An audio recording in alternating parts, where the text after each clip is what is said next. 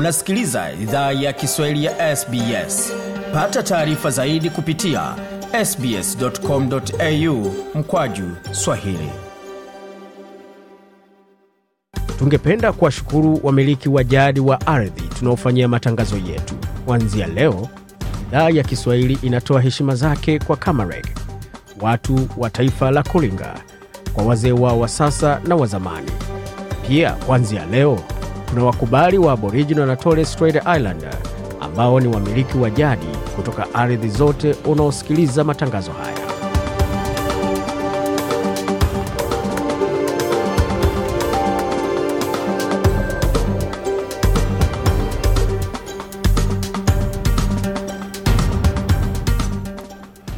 Jambo popote lipo na karibu katika makala idhaa ya Kiswahili ya SBS ukiwa na migode migerano, tukuletea makala kutoka studio zetu za SBS. Hivi sasa ni saa nne dakika moja kwa masaa mashariki ya Australia, vilevile vile ni saa tisa dakika moja kwa masaa ya Afrika Mashariki na saa nane dakika moja kwa masaa ya ukanda wa maziwa makuu ikiwemo ni Rwanda, Burundi na Congo hapo na kuna mengi ambayo tumeandalia katika makala leo, tukianzia kwa upande wa kionjo. Je, ni nini ambacho kinafanya swala zima la uchumi kudumaa katika bara la Afrika? Uchumi wa nchi hauwezi kukua ama kuendelea pasipokuwepo na uongozi mzuri ambao unaajibika, ambao pia una sera ambazo zinaambatana na matakwa ya wananchi, maono ya viongozi na jinsi ambavyo ya kuweza kutafsiri siku za usoni kwa kutekeleza sera hizo ama kutimiza sera hizo kwa njia ambayo inalenga yale malengo ya ambayo yanakusudiwa. Hiyo ni sauti ya Bwana Jarvis Bigamba ambaye ni mtaalam maswala ya utawala pamoja na maswala ya sera katika taifa la Kenya po na Afrika Mashariki ambako wanatoa moja ma, ma, uchambuzi na maswala mengine hapo katika jamii. Na je, ni nini ambacho kinazuia watu kushiriki katika ibada kanisani? Ni ushawishi mdogo wa wachungaji ama nini haswa? Bwana Karanja na majibu. Unaona, hapa hatuna hiyo huo wakati mwingi sana wa kuenda kanisani kila Jumapili kwa sababu ya kazi. Kama jana mimi nilikuwa kazini, lakini nilifanya online service before I went to work in the afternoon, na sasa demands za, za lifestyle ya hapa zinatuma pia wewe uone hey, demands is, is high.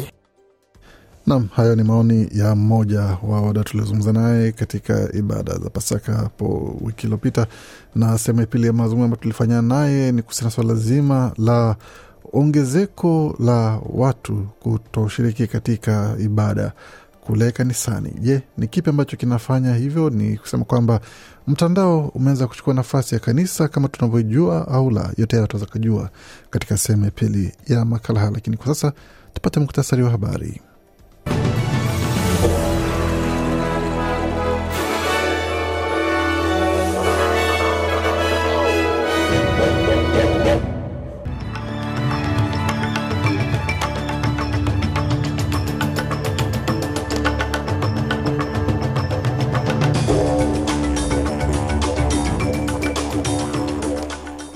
Katika muktasari wa habari jioni hii leo, sauti ya Australia wa kwanza ndani ya katiba itasaidia jamii za Australia wa kwanza kuishi maisha kikamilifu. Seneta wa Leba wa wilaya kaskazini aeleza vyombo vya habari.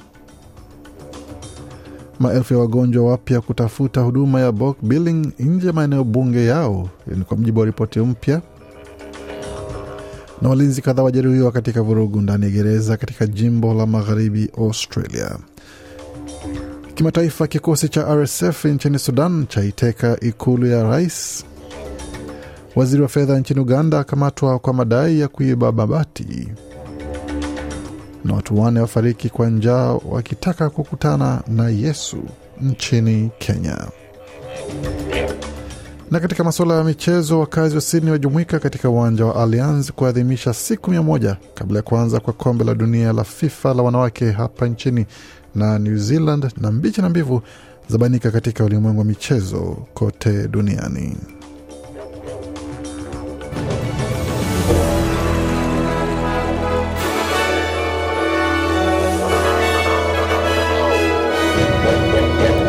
Wasikiza idhaa Kiswahili ya SBS ukiwa na migode migerano, na hii hapa ni taarifa kamili ya habari kutoka studio zetu za SBS Radio.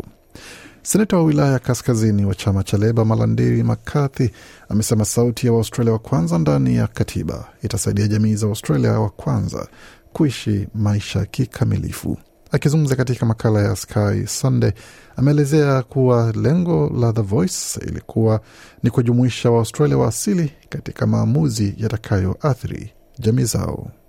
Here we've got to look uh, at a life beyond the absolute utter despair and Anasema tunastahili tazama maisha mbele ya ukamilifu, kukata tamaa kabisa na kupoteza matumaini kwa tunavyopitia kwa upande wa maisha kila siku kwa sasa.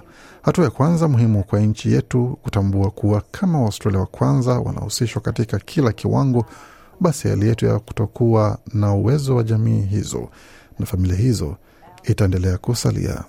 Uh, for those communities, for families, will continue to remain Kwa kura ya maoni ya kuweka sauti ya Australia wa kwanza ndani ya bunge itafanyika katika kati ya miezi ya Oktoba na Disemba mwaka huu.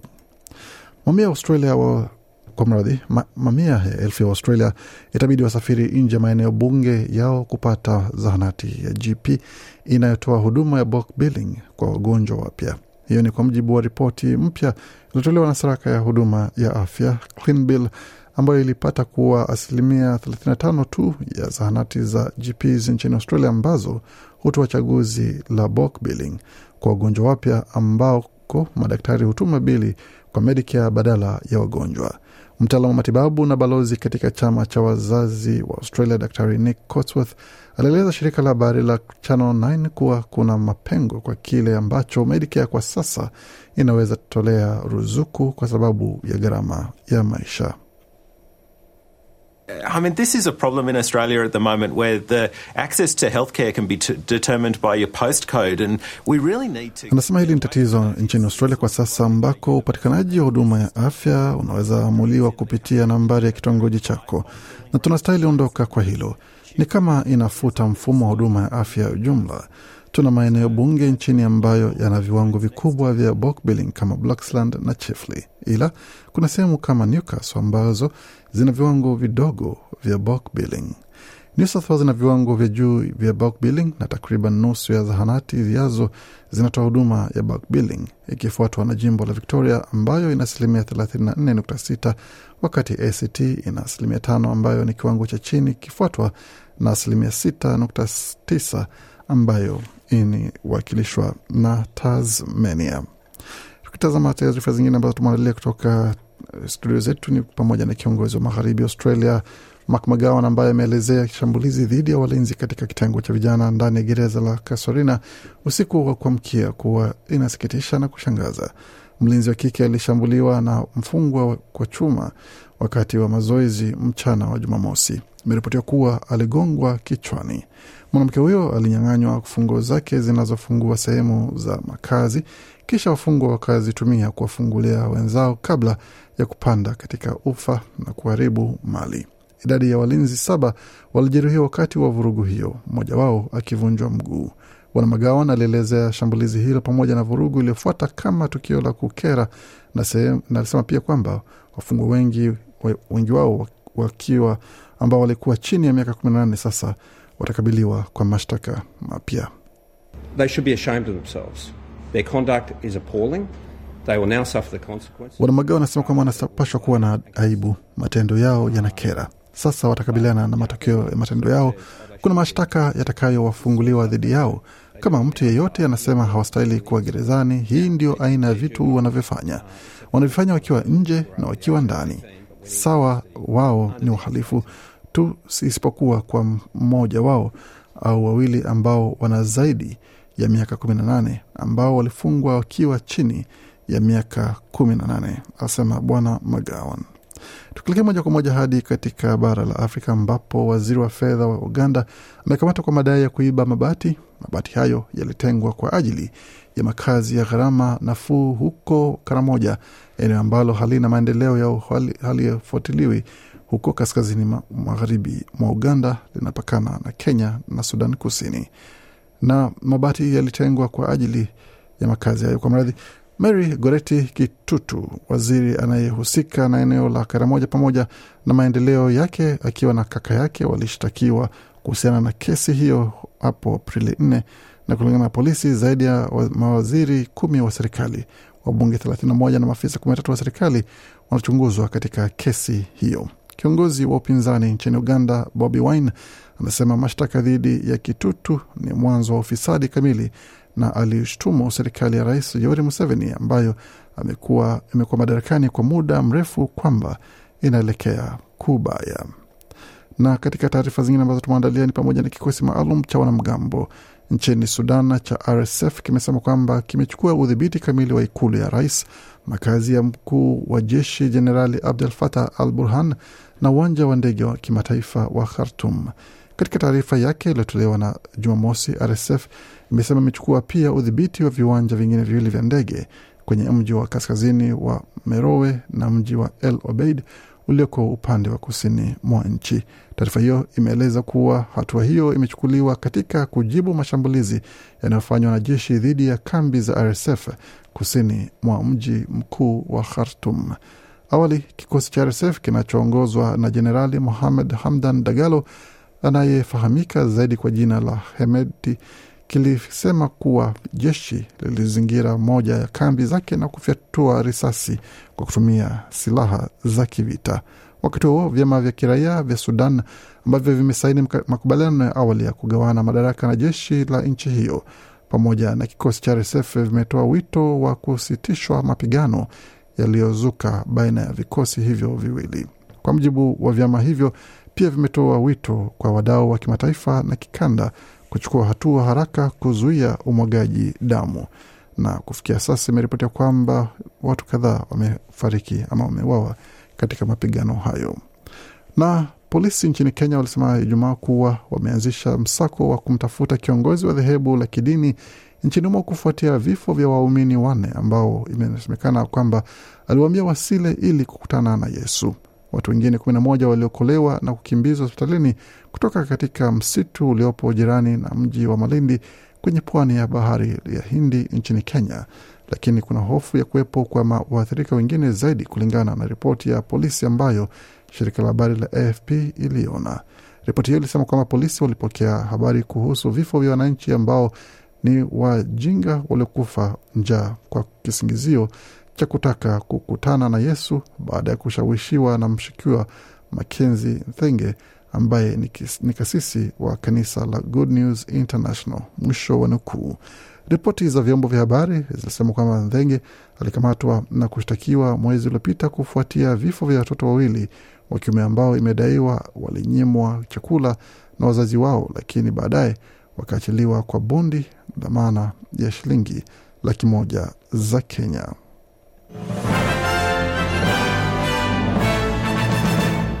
Waendelea kuisikia idhaa Kiswahili ya SBS ukiwa na migodi migerano. Kwa sasa tuelekea moja kwa moja katika masuala ya michezo, tukianzia katika mchezo wa NRL ambapo kulikuwa na matokeo kadhaa katika wikendi iliyoshuhudia mechi moto moto, tukianzia katika mechi ambayo ilikuwa ni ya mwisho ya siku, ilikuwa ni kati ya Parramatta Eels dhidi ya Bulldogs na ambapo Bulldogs walicharazwa kwa alama thelathini kwa nne wakati Raiders wakacharaza Dragons ishirini kwa kumi na nne Newcastle Knights wakacharaza Panthers kwa mradhi, wakacharazwa na Panthers kumi na sita kwa kumi na tano wakati Titans wakicharazwa na Broncos arobaini na tatu kwa ishirini na sita. Warriors wakilisha Cowboys kichapo cha alama kumi ishirini na mbili kwa kumi na nne wakati Seagulls wakiwavaa Storm kumi na nane kwa nane na katika mechi za AFL matokeo yalikuwa ifuatavyo. Mechi ambayo ilichezwa mwisho hii leo ilikuwa ni kati ya Collingwood dhidi ya St Kildas, wenyeji Collingwood wakiibuka washindi kwa alama sita sabini kwa sitini na nne wakati GWS Giants wakionja ushindi wa alama mbili tu dhidi ya Hawthorn sabini na saba kwa sabini na tano na Geelong ikiibuka mshindi dhidi ya West Coast alama zikiwa ni mia thelathini na sita kwa themanini na tisa. Katika ligi kuu ya soka humu nchini wikendi ilishuhudia mechi motomoto pia ambapo West United ilipata ushindi wa goli moja kwa sufuri dhidi ya Adelaide United, wakati CNFC hatimaye ikaonja ushindi wa goli nne kwa moja dhidi ya Perth Glory. Western Sydney Wanderers wakapata ushindi wa goli mbili kwa moja dhidi ya Melbourne Victory na Wellington Phoenix wakatoka sare ya kufungana mbili mbili dhidi ya Brisbane Roar. Tukielekea moja kwa moja katika mechi za ligi kuu kule Uingereza zenye wafuasi wengi hapa nchini Australia, Man City ilipata ushindi wa goli tatu kwa moja dhidi ya Leicester City, wakati Tottenham ilicharazwa tatu mbili nyumbani. Chelsea vilevile kilishwa kichapo na Brighton mbili moja, wakati Wolves wakiwacharaza Brighton Brentford mbili sufuri na Everton wakila kichapo kingine cha magoli matatu kwa moja kutoka kwa Fulham. Na tukizama katika mechi zingine ambazo zimetokea hapa nchini ni pamoja na taarifa kuhusiana na swala zima la mamia ya watu ambao wamejumuika katika uwanja wa Allianz kuweza kuadhimisha siku mia moja kabla ya kuanza kwa kombe la dunia la wanawake la FIFA litakalochezwa nchini Australia na New Zealand.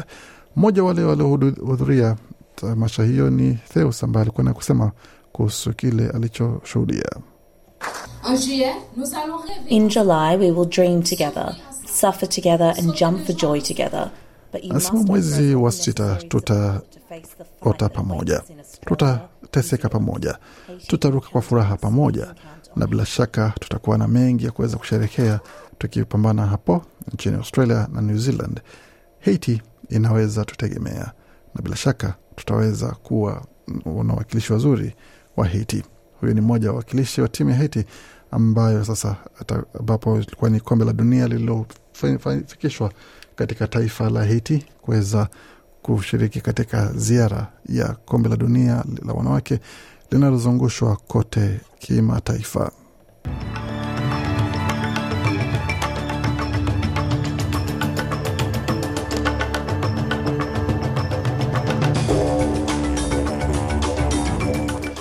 Nam, tukiangalia hali ilivyo katika masuala ya fedha, kabla tumalize taarifa za habari, ni kwamba dola moja Australia na thamani ya senti 67 za Marekani, wakati dola moja ya Australia ina thamani ya faranga 1400 za Burundi, na dola moja ya Australia ina thamani ya faranga 1375 za Congo, wakati dola moja ya Australia ina thamani ya faranga 746 za Rwanda, na dola moja ya Australia ina thamani ya shilingi 2512 za Uganda, na dola moja ya Australia ina thamani ya shilingi 90 na senti 64 za Kenya, wakati dola moja ya Australia ina thamani ya shilingi 1578 na senti 49 za Tanzania.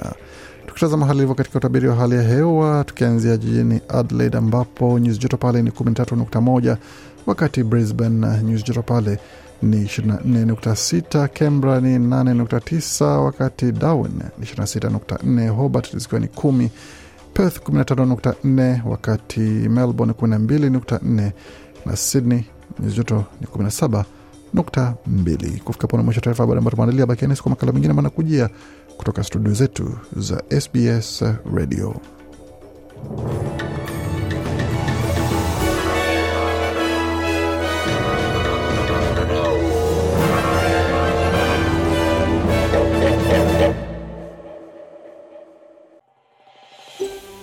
Je, unataka kusikiliza taarifa zingine kama hizi? Sikiliza zilizorekodiwa kwenye Apple, Google, Spotify au popote pale unapozipata.